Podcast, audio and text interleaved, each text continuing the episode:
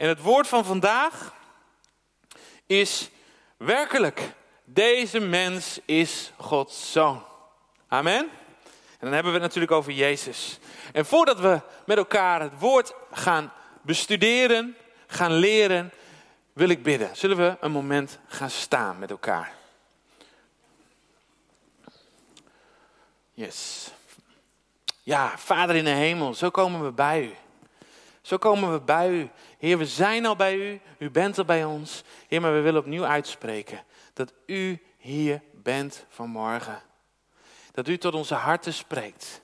Heilige Geest, dat u door ons heen werkt. Dat het uw verlangen is om ons van binnenuit te veranderen. Om ons denken te vernieuwen. Om ons hart meer te verbinden met uw hart. En Heilige Geest, ook vanmorgen zeggen we opnieuw: ga uw gang. Ga uw gang. Raak ons aan, zodat we hier ook als veranderde mensen weer vandaan mogen gaan. Dat het woord zal zijn als voedsel voor onze ziel, voedsel voor onze geest. Heer, zoals brood voedsel is voor ons lichaam, Heer, zoals uw woord voedsel voor onze geest en voor onze ziel. En we ontvangen het opnieuw vanmorgen van u, rechtstreeks vanuit de hemel, in Jezus' naam. Amen. Amen. U mag gaan zitten.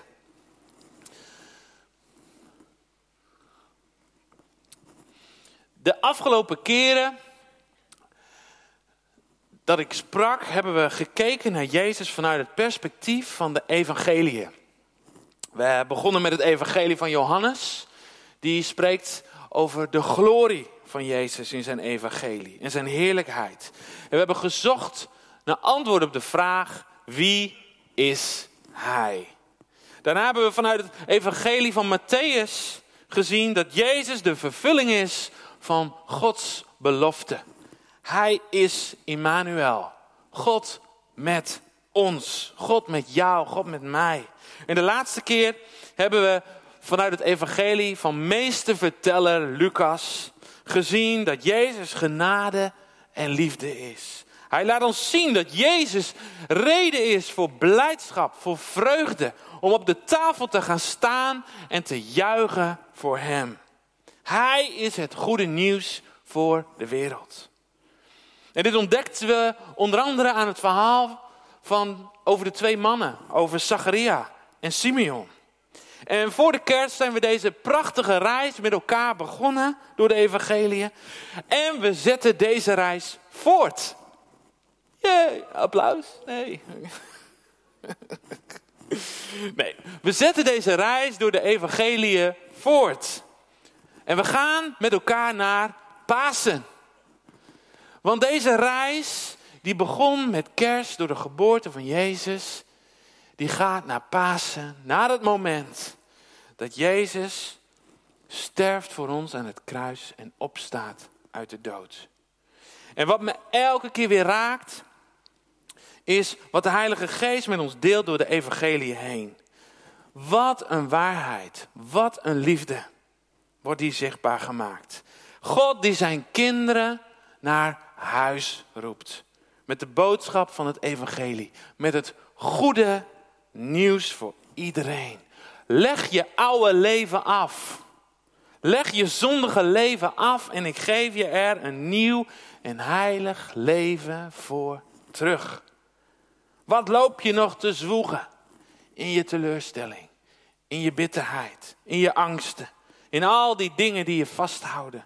Geef dat zware juk aan mij, zegt Jezus. En ik geef je er een licht juk voor terug. En alle evangeliën, ze laten ons zien, Jezus heeft de dood overwonnen. Hij heeft de overwinning behaald. We zongen er vanochtend met elkaar over. Hij heeft de schuld van de wereld gedragen. Ook die van jou. En elke keer word ik daar weer opnieuw door gegrepen. Jij ook? Ja. En vandaag gaan we van de vier evangeliën als laatste kijken naar het evangelie dat als eerste is geschreven. En we doen dit in twee keer vandaag. Doen we de eerste helft. En de volgende keer als ik spreek de tweede helft. Anders is het gewoon te lang. Simpel. Ja. Dus de volgende keer, dus over twee weken, komt deel 2.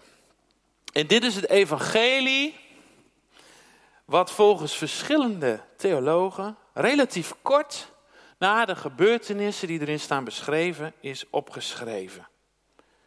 Het is een heel betrouwbaar ooggetuigenverslag dat net als alle andere evangeliën door de kracht van de Heilige Geest is ontstaan. Goddelijke woorden gegeven aan iemand die met zijn eigen ogen heeft gezien wat er drie jaar lang gebeurde in Israël in de tijd dat Jezus hier op aarde was. Maar net als bij het evangelie van Lucas is de schrijver van dit evangelie niet de ooggetuige zelf. We lezen het verhaal van die ooggetuige wat opgeschreven is door iemand anders. En dat is niet ongebruikelijk, dat was in die tijd heel gebruikelijk. Want de apostelen, die hadden vaak een secretaris of een rechterhand die voor hen de brieven opstelde. Die vervolgens naar verschillende gemeentes werd toegestuurd. En ook daar werd voorgelezen. Ja, als we bijvoorbeeld het einde van de uh, brief van Paulus aan Colosse bekijken, dan staat daar in Colossense 4, vers 14 tot en met 18. Lucas, de arts, de geliefde, groet u. En Demas, groet de broeders die in Laodicea zijn. En Nymphas en de gemeente in zijn huis. En wanneer deze brief door u gelezen zal zijn, zorg er dan voor dat hij ook in de gemeente van Laodicensen gelezen wordt. En dat ook u, die uit, uit Laodicea leest, en zegt tegen Archippus, let op de bediening die u aangenomen hebt in de Here, dat u die vervult. En dan staat er een eigenhandige groet van mij, Paulus. Denk aan mijn gevangenschap. Genade zijn met u. Amen. Dus als we deze brief bekijken, die begint met Paulus, door de wil van God, een apostel van Jezus Christus, en eindigt met een eigenhandige groet van mij, Paulus. Dit om te bevestigen dat het niet de woorden zijn van de schrijver, maar van de apostel die door God is aangesteld door de wil van God. Ditzelfde zien we ook met het evangelie wat we vandaag gaan bekijken. Het zijn niet de woorden van de schrijver, maar het zijn de woorden van de apostel die door God is aangesteld. Vandaag gaan we kijken naar het evangelie van Marcus. Ik dacht, misschien is er iemand die daar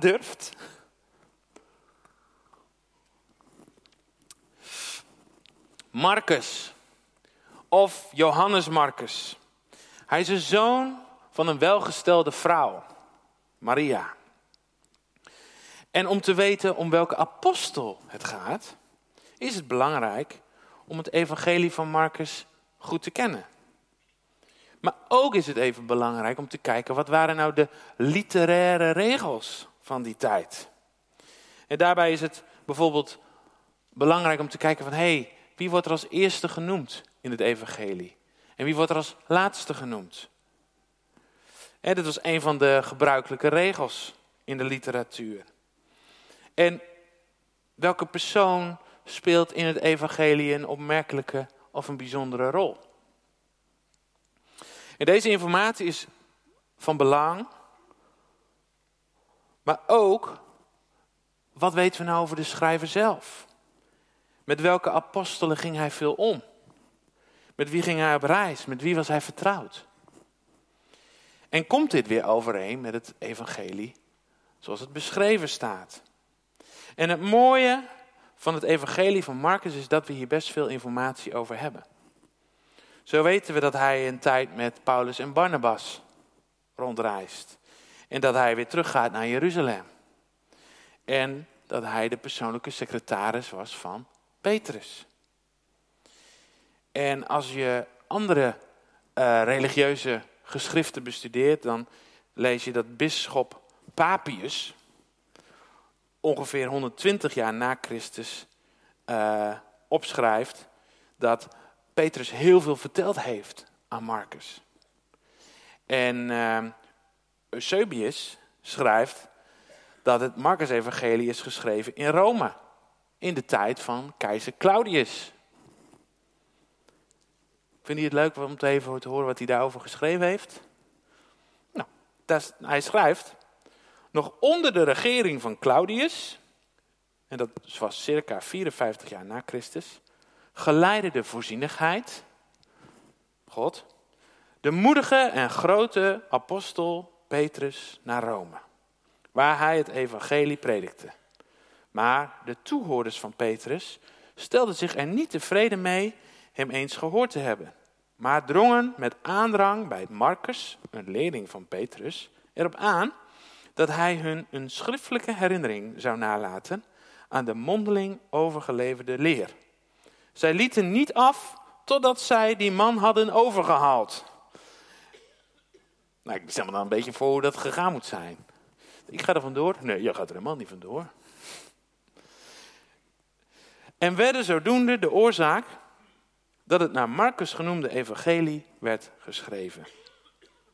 Toen Petrus dat hoorde, heeft hij het goedgekeurd en met zijn eigen gezag bevestigd voor lezing in de gemeente. En zo weten we dat het Marcus-evangelie het getuigenis is van de apostel Petrus. De apostel die drie jaar lang ooggetuige is geweest van alles wat Jezus deed in de tijd dat hij door Israël rondtrok. En wat zijn nou de kenmerken van dit evangelie?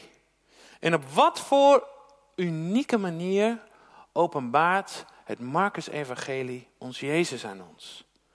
En vandaag gaan we de eerste twee van de drie unieke kenmerken van het Marcus-evangelie met elkaar ontdekken. En ze gaan ons helpen om het evangelie van Marcus beter te begrijpen en Jezus te zien door de ogen van iemand die samen met hem opgetrokken heeft. Zijn we er klaar voor? Yes, mooi. Nou, als we kijken naar het begin, het begin van uh, Marcus, dat is al anders dan het begin van Matthäus en Lucas. Het, begint namelijk met de roeping van Jezus. En Matthäus en, en, en, uh, Lucas die beginnen met de geboorte, met de geslachtsregisters en alles wat daar gebeurt. Marcus begint met de roeping, met het begin van de bediening van Jezus. Hij begint met twee teksten uit Malachi over de komst van Johannes de Doper en over de komst van Jezus. En dan gaat hij direct door naar het moment dat Jezus gedoopt wordt. Uh, de verzoeking in de woestijn en de roeping van de eerste discipelen. Nou, even over die doop. Marcus begint met de doop. En ik dacht daarover na. Ik dacht van, ja, mij wordt ook wel eens de vraag gesteld. Um, ik ben als kind ben ik al gedoopt. En moet ik me dan nog een keer laten dopen? En dat is een goede vraag, toch?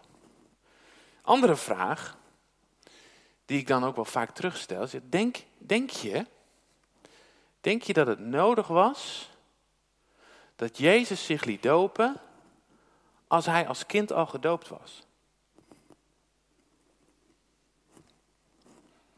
Laat ik het anders zeggen.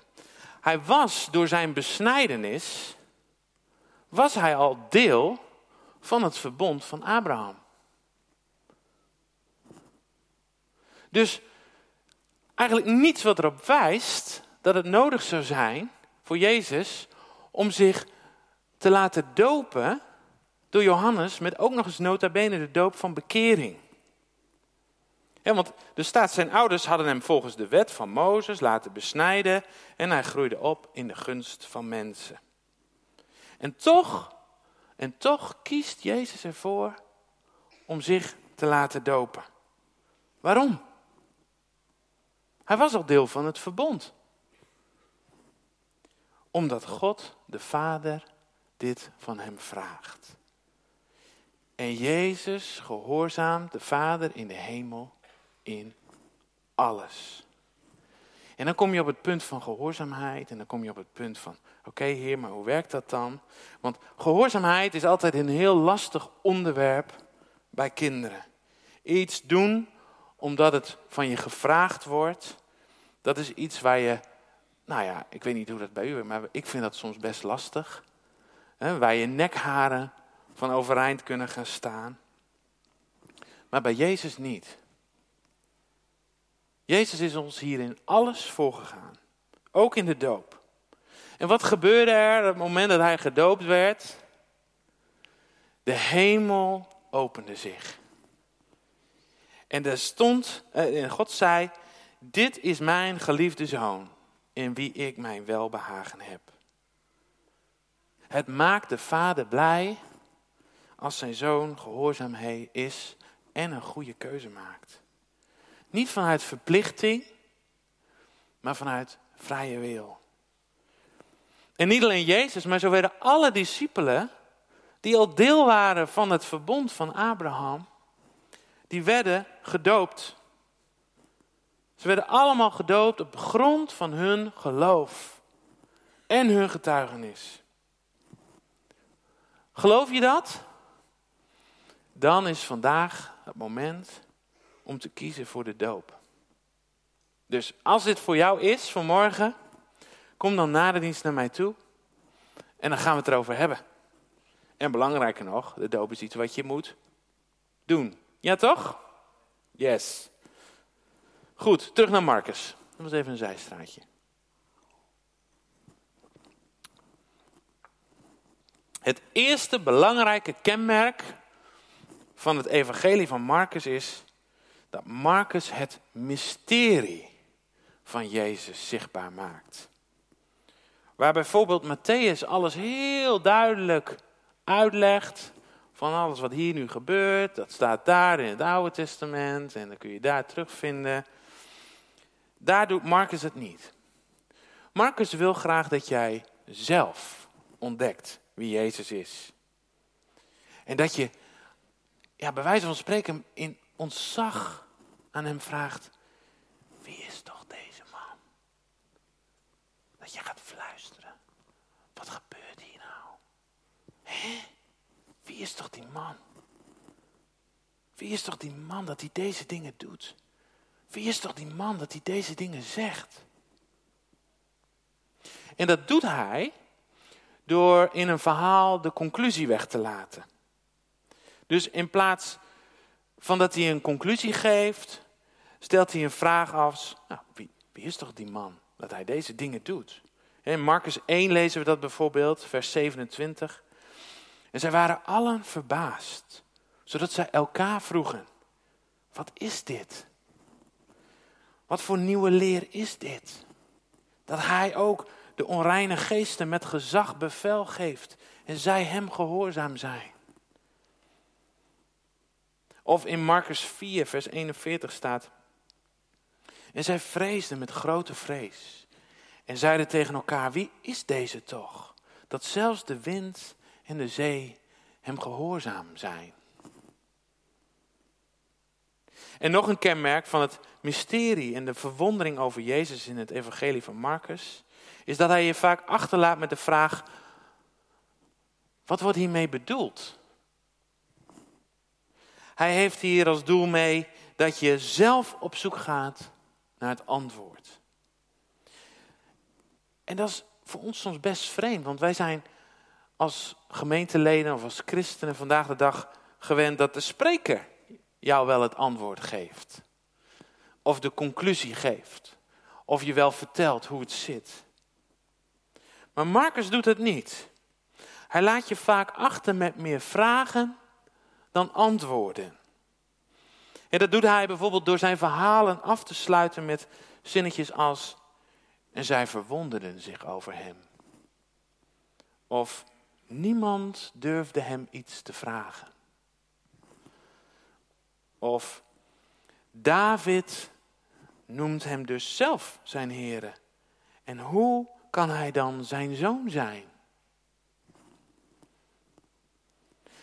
Slechts op drie plekken in het evangelie wordt heel duidelijk zichtbaar wie Jezus is. aan het begin, in het midden en aan het eind. En het eerste moment is direct de eerste zin van het evangelie. En het laatste moment is als Jezus op die plek is waar hij de overwinning heeft behaald. Aan het kruis. Daar staat in Marcus 15, vers 39. En de hoofdman over honderd die daarbij stond tegenover hem en zag dat hij zo roepend de geest gegeven had, zei, werkelijk, deze mens was Gods zoon. En het middelste moment, dat bewaar ik voor deel 2. Dat is ook een heel bijzonder moment. Een tweede aspect, een tweede kenmerk van um, het Marcus-evangelie is dat Marcus subtiele verwijzingen geeft. En wat ik net al zei, je gaat er eigenlijk een beetje door fluisteren. Wie is toch dat hij deze dingen doet? Zonder antwoord te geven op de vraag, zonder conclusies te trekken, blijf je eigenlijk in verwondering achter. En dit gebeurt bij de genezingen, dit gebeurt bij het onderwijs, dit gebeurt eigenlijk bij alle andere wonderen. En een ander kenmerk is wat ik net zei, dat zijn die subtiele verwijzingen. Die als het ware verstopt zijn in de tekst. En als je ze leest, dan kun je ze misschien niet direct zien, maar je kan ze wel voelen. Bijna poëtisch. Vraag je, wie leest de Bijbel met zijn hart?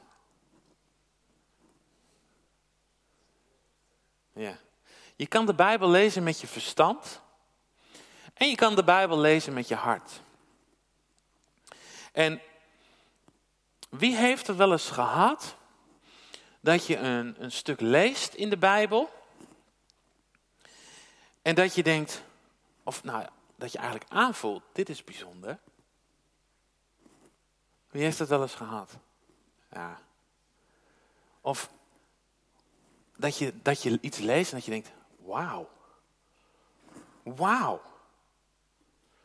En soms blijf je daarbij hangen, tenminste bij mij werkt dat zo. En dan ga je het herkauwen. Dan ga je erover bidden. En dan ga je de Heilige Geest erover vragen. Heer, wat bedoelt u hiermee? En soms lees je er ook heel snel overheen. Herkenbaar? Dat, dat een stukje waarvan je denkt, oh, oh ja, nou, ik weet eigenlijk niet zo goed waarom. Nou, Oké, dan ga je er aan voorbij. Maar op het moment dat je dit ervaart,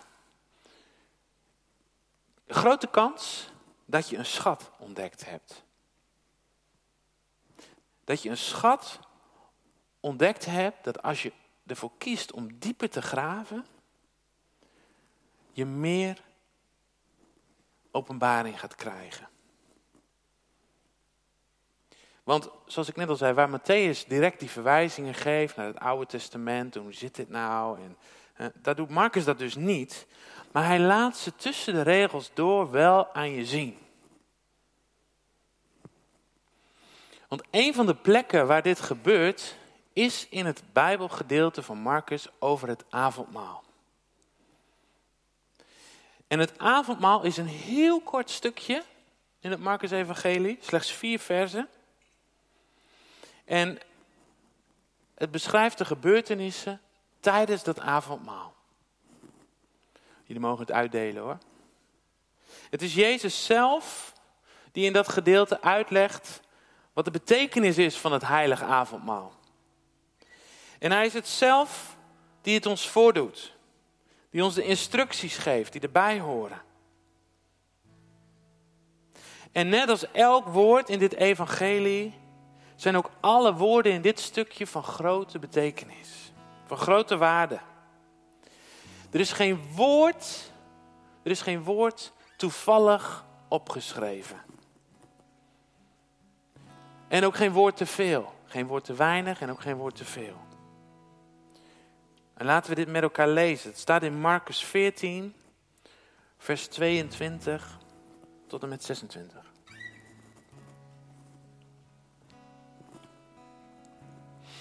En terwijl zij aten, nam Jezus brood.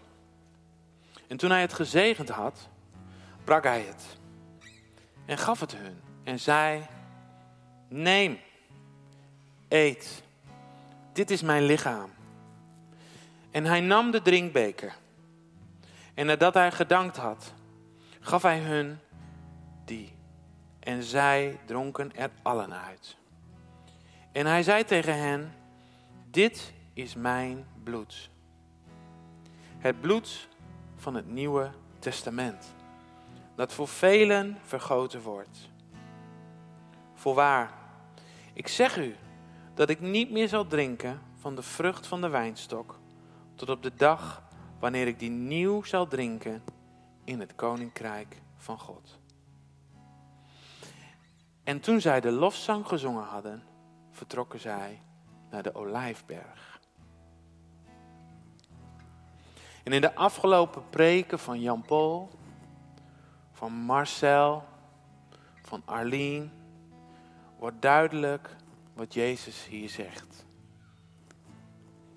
Het is God die met Abraham, met Mozes, met David een verbond sluit. Met zijn volk. En hier sluit God een nieuw verbond met zijn volk. Een verbond van vlees en bloed. Van brood en wijn. Jezus zijn lichaam, dat verbroken wordt net als het brood dat hij breekt. En Jezus bloed dat vergoten wordt, net als de wijn in de beker. En de subtiele verwijzing die zit in deze zin. Voorwaar, ik zeg u dat ik niet meer zal drinken van de vrucht van de wijnstok, tot op de dag wanneer ik die nieuw zal drinken in het koninkrijk van God. In de Nadense vertaling staat, voordat Jezus dit zegt, het woordje Amen. Amen. En dat betekent dat wat Jezus hierna zegt, dat het een belofte is. En het bijzondere is dat dit de belofte is die elke Joodse bruidegom uitspreekt naar zijn bruid. Op het moment dat ze in ondertrouw gaan.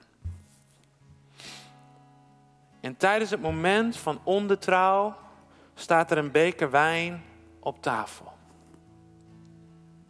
De bruidegom en de bruid beloven elkaar trouw. En ze drinken uit dezelfde trouwbeker. En de bruidegom belooft aan de bruid, als ze in ondertrouw gaan, dat hij niet meer uit deze beker zal drinken tot het moment van de bruiloft. Tot het moment dat de bruid en de bruidegom samen op de bruiloft de bruiloftswijn uit de bruiloftsbeker drinken. En tot dat moment is dit de laatste beker die hij drinkt.